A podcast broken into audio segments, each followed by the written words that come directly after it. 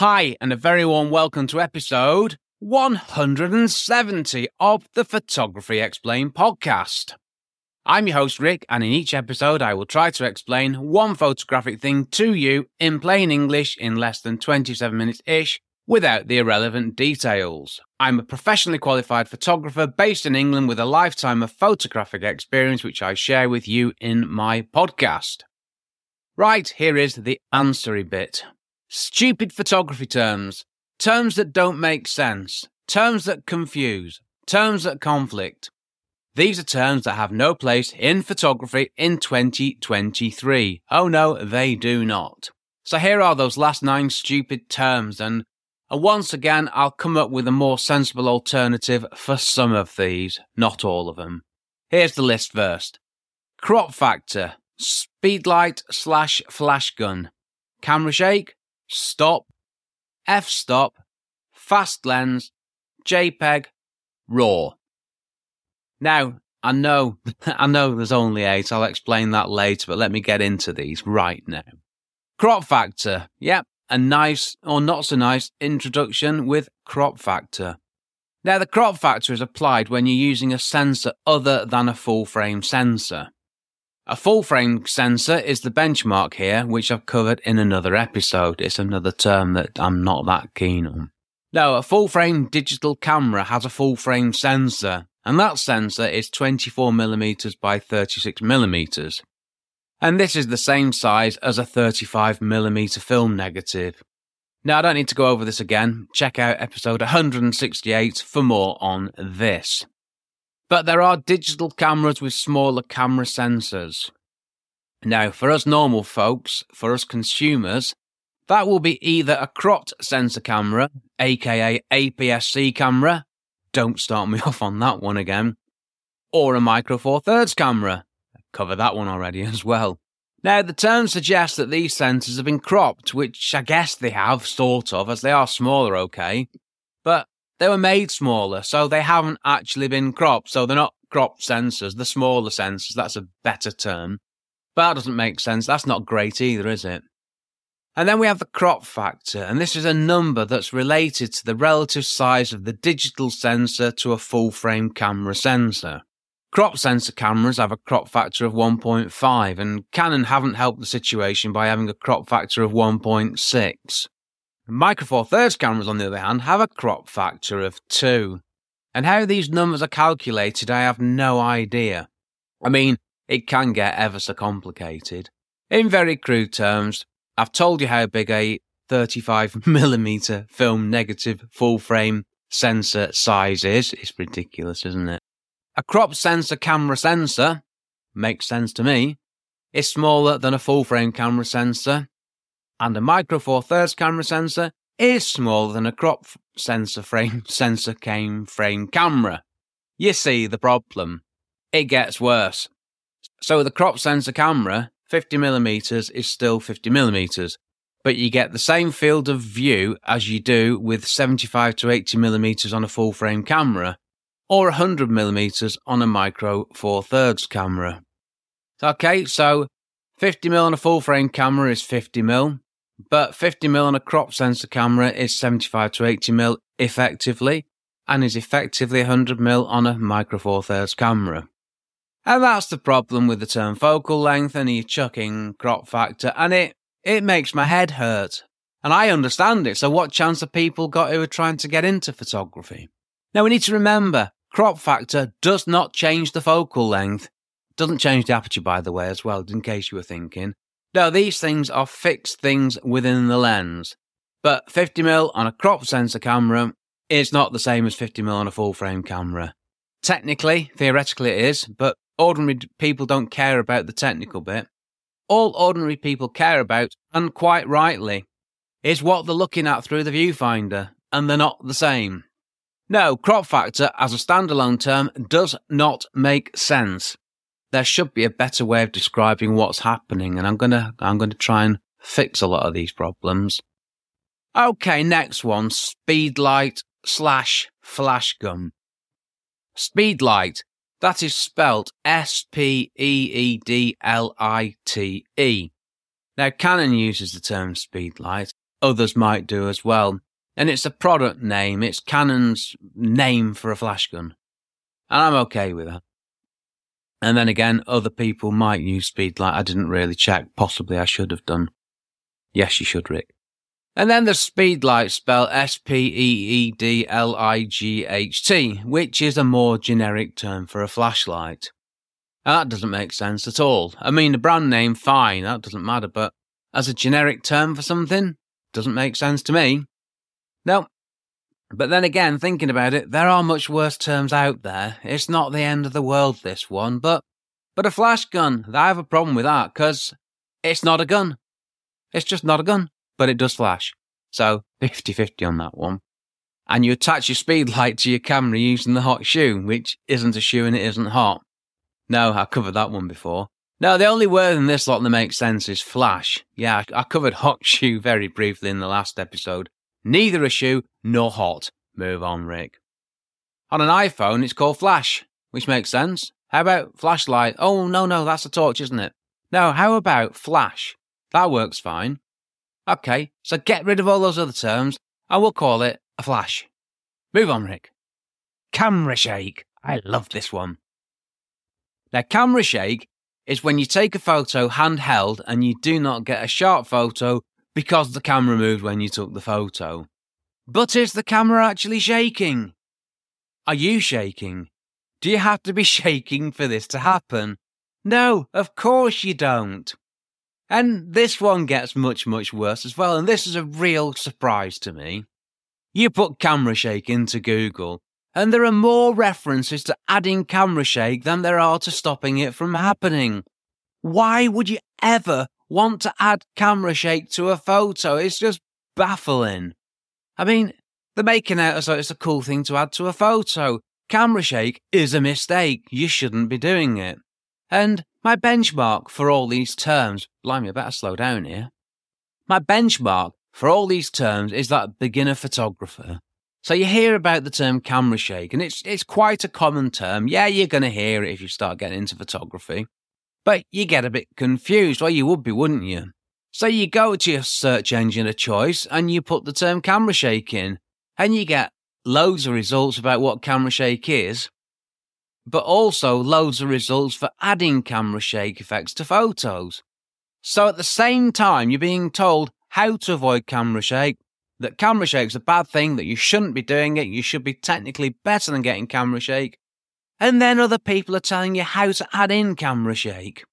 What chance does that person have? What chance? Okay, so while I'm on the subject, I might as well explain it. See, camera shake happens when you take a photo, and what's actually happening is the camera has moved faster than the camera shutter. So if you're taking a photo at, say, I don't know, one ten thousandth of a second and you move, there's a lot less chance of getting camera shake than if you take a photo handheld at, well, 1 60th of a second. A lot less chance. Camera shake is when the camera moves faster than the shutter can open and close, causing a blurry photo or a, a photo that isn't sharp. And the general rule of thumb is this to avoid camera shake when taking photos handheld, you should use a shutter speed that is faster than the reciprocal of the focal length. Yeah, another helpful photography explanation for you.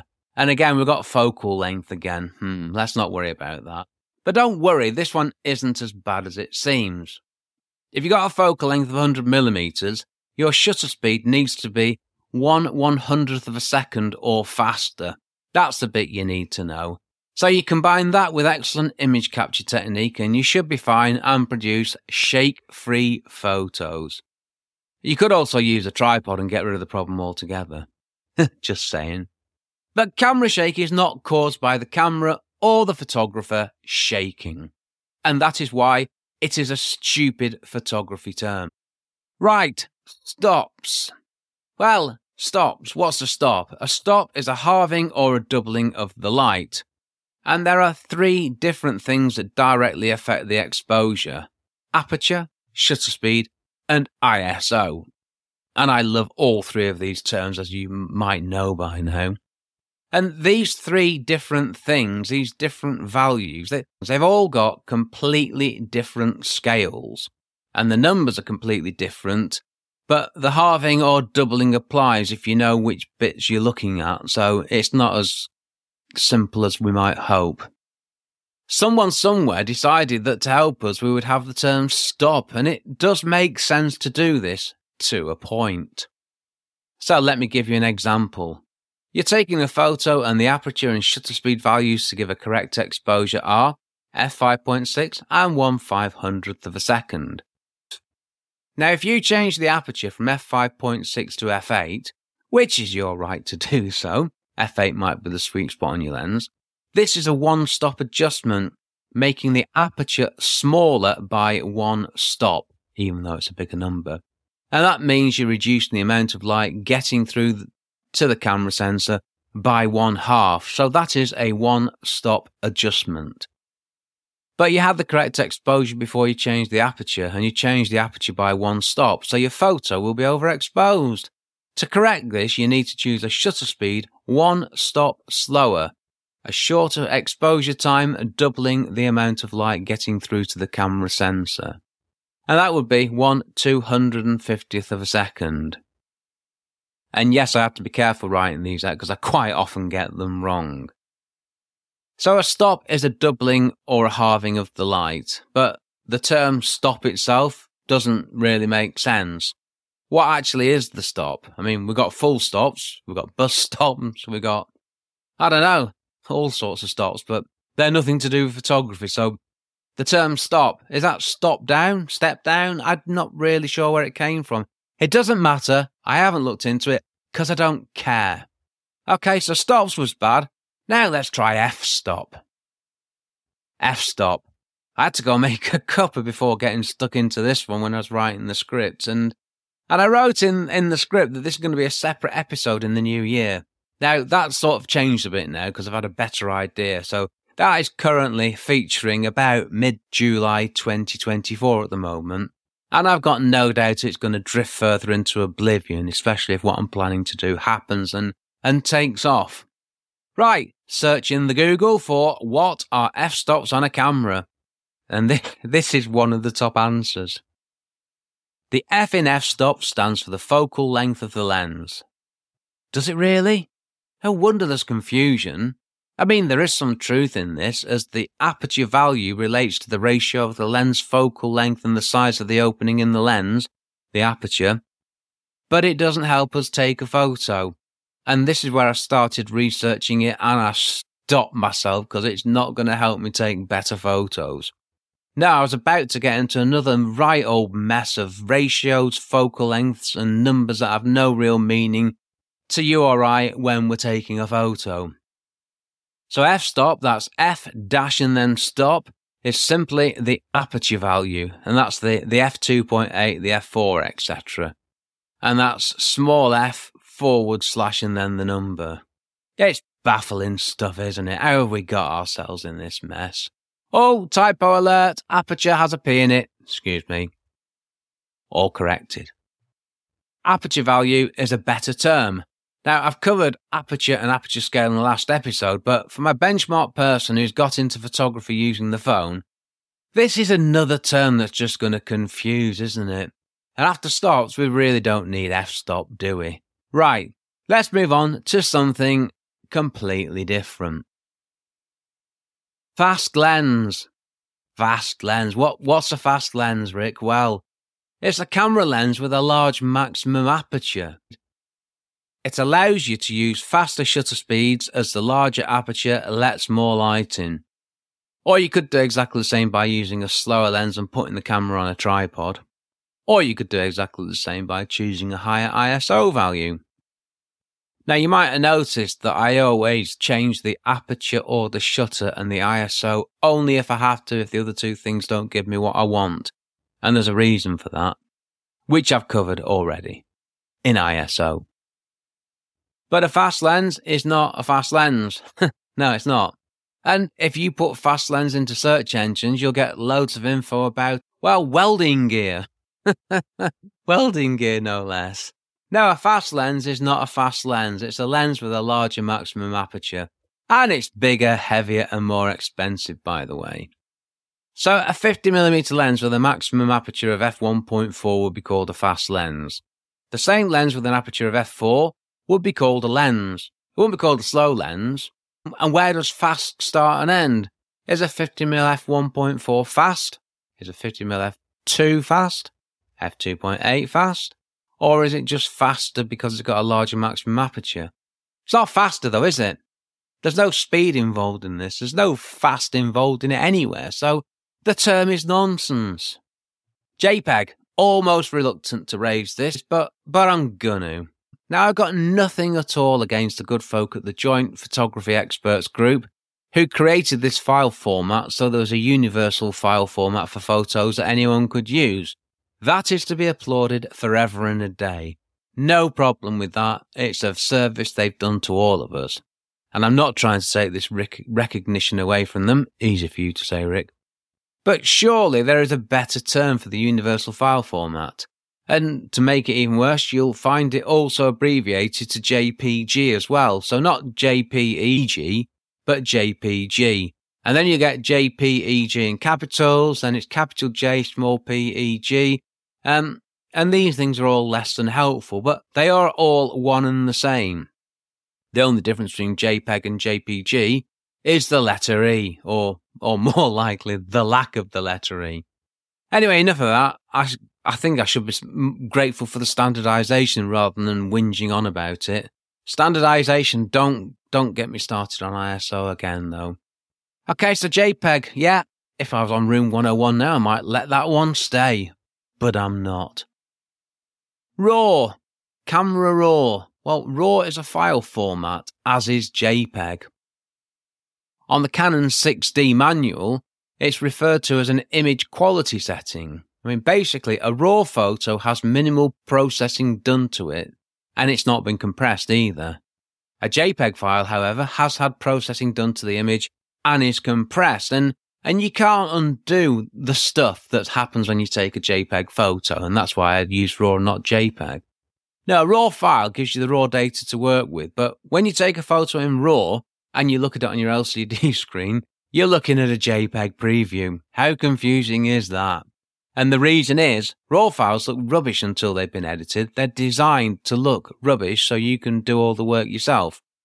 Again, it's a term that could be better, but I guess it makes sense. So, I, as for JPEG, I think I might let this one go.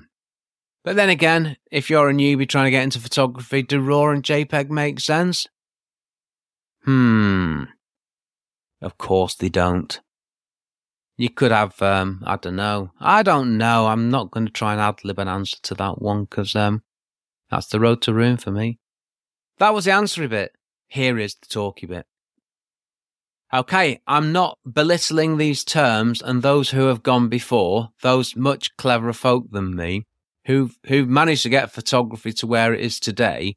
It's a technological wonder that I've loved for most of my life. So I need to get that one out of the way. And and I also get that many of these terms make sense and that they have evolved over the years and they've helped, like I say, to make photography what it is today.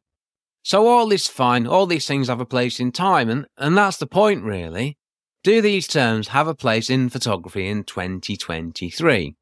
I'm also not belittling mobile phone photography. If people want to take photos with the phones, then that's of course fine. Photos taken with phones are just as valid as those taken with cameras. It's what's in the photo and how the photo's taken that counts. And every year the gap closes between the quality of images you can create with a phone and a camera. But in 2023, I still use a camera to take photos, and there is so much more you can get out of photography when you progress from a phone to a camera. And yesterday I was taking some photos of a finished building, and I took some with my phone, and I didn't enjoy it. And that's with my sparkling new iPhone 15 Pro, another technological wonder. But it's still not the same trying to get all the verticals aligned and get the composition right. It's not the same as using a camera. I'm sorry, it just isn't. So I want people to progress with their photography and I want them to move beyond phones, but, but we've got to make it easy for people. And this is my real problem with these terms. The barrier stopping people from going further into photography. And if we don't make photography more accessible to non photographers, photography is going to end up being phones only. No, we need to give people easier access to photography, plain and simple. Now, do we want that? Do we want phones to be the only devices to take photos with? Well, I don't know. Is it that bad? I mean, for me at the moment, yes, I still need my camera, but do we want cameras to just completely die away? Well, it's one to talk about, isn't it? Now, traditionalists hang on to these terms. I mean, I still do, but at least as a traditionalist myself, I can see that these terms are confusing and contradicting, and, and I long for something simpler. Photography is a genius, brilliant thing that we need to make more accessible to more people. That's the point. And remember the benchmark, which I, well, in my script, I say I've probably said this too many times, but actually I'm taking that back. It's an important point. Someone taking photos with a phone, where they simply take the phone out of the pocket, bag, whatever, and take a photo. Why would they need a camera? Why would they ever need to be able to do any more than they already do? And as the tech develops and evolves, and as AI kicks in and grows, are we in danger of losing photography as an art form to digital technology? See, these are problems, aren't they? But on the other side, there are those who, as AI and tech evolve, uh, crave the old days, the simpler days, the days when we humans were the creative force. And I'm one of those people. But I don't want to hang on to exposure triangle, mirrorless camera, DSLR camera, high dynamic range, exposure triangle, noise, ISO, that kind of stuff. Now, I want to take the best photos that I can with the minimum fuss and effort using the best gear that I can do and the best techniques. See, there'll always be a demand for photographs taken not only by professional photographers, but also as mere normal people. Whilst photos of things of beauty can be created by machines, they're just not the same. And a machine cannot appreciate a good photo the same way a human can, unless unless I'm wrong and machines have been taught human emotions. But again, it's still programmed by something. So I I don't know. I can get in a right old mess when we're going too deeply into AI, which is which is why I don't. Photography is an art form that needs to be protected and updated to make it attractive to people in 2023 and beyond. A photo is a work of art. I mean, it should be, shouldn't it? And I don't mean an artificially created one. Hmm, that's an interesting thought to finish on, isn't it? Okay, that's my 31 or 30 stupid photography terms done. Okay, so this is what happened. I had image stabilization in there, but I took it out, not because I can't say it, because I was okay with it in the end. And when you put that next to APS-C, f-stop, exposure triangle, and all that other not so good stuff, it seemed almost wrong to bring image stabilization to the stupid photography terms party, so I took it out. Right, what if I use my phone to take photos and not a camera? You only care about most of this stuff if you want to go from using your phone to taking photos with a camera. You know, if you want to look into buying a camera, and that's when your problems begin. And that's why I'm writing this stuff. This is why I'm banging on about this stuff. You only care about most of this stuff if you want to go from using your phone to take photos to buying a camera to take photos with. And that is why I'm writing this stuff. This is why I'm banging on about this stuff. See, each of these terms is a potential blocker to someone getting more into photography, and that is a bad thing. But if you use your phone to take photos, you might not care about this stuff. You take photos with your phone, and if you're happy with that, you're happy with that. Nothing wrong with it. Fair play to you. What if I use a film camera? Well, JPEG and RAW aside, it all applies. These terms probably made more sense in the pre digital age thinking about it. Yes, people, there was a time before digital stuff, and I'm old enough to remember it. Well, I can just about remember it. I have trouble remembering yesterday, if I'm being honest with you. While these terms would have made more sense, they sure don't now. Well, not as much, do they? Okay, what do I do? Well, I explain stuff, and I'm trying to make photography more accessible in 2023 and beyond, before photography is camera phones and no more. And talking of what do I do, I photograph buildings. I specialise in real estate photography, architectural photography, and construction photography. And I write and talk about photography. But I still take my commercial photographs with a camera. I have never issued a photo taken with a phone to a client. And that is what I do. Some thoughts from the last episode, which was episode 169 11 more stupid photography terms that don't make sense. Well, you've probably got the idea by now, haven't you? I think I've said enough. But if there's a stupid photography term that you don't like that I've not covered, let me know. I'm more than happy to do a follow up episode in 2024 with all the stuff I've missed, forgotten, or didn't even know about. And I feel a bit mean for having a pop at street photography, to be honest. No offense, street photographers out there, okay? Right, next episode. Next episode coming out in 2024. My plan for the future of photography. Something different. Update the terms and make it more accessible to people. Part one intro. That's the working title at the moment. So it's going to be something to do with the future of photography. And then I've got 10 episodes, one after another, on photography basics. Yeah, I'm going to get right back to the beginning of how to get into photography. And I'm, I'm really looking forward to that. I can't wait to get stuck into it. But this future of photography thing, the, the intention behind it is that I take this stuff that I've ridiculed and I fix it all and come up with answers that take photography forwards in the future. That's my plan. Right ask me a question. If you have a question you would like me to answer, the best way to do so is to head over to the Photography Explained podcast website, which is photographyexplainedpodcast.com forward slash start, where you can find out what to do. And feel free just to say hi. It would be lovely to hear from you, whatever you want to say. Okay, I'm done. Right, well, this episode hmm. was brought to you by a cheese and pickle sandwich and a bag of cheese and onion crisp washed down with an ice cold Coke Zero before I settled in my homemade acoustically cushioned recording emporium. Yes, I've run out of salt and vinegar crisps and I've run out of Diet Pepsi, so I had to go to my contingency food. Enough of that nonsense. I've been Rick McEvoy. Thanks again very much for listening to my small but perfectly formed podcast, it says here and for giving me 27 ish minutes of your valuable time. Now, I reckon this episode will be about 24, 25 minutes long after I've edited out the mistakes and other bad stuff.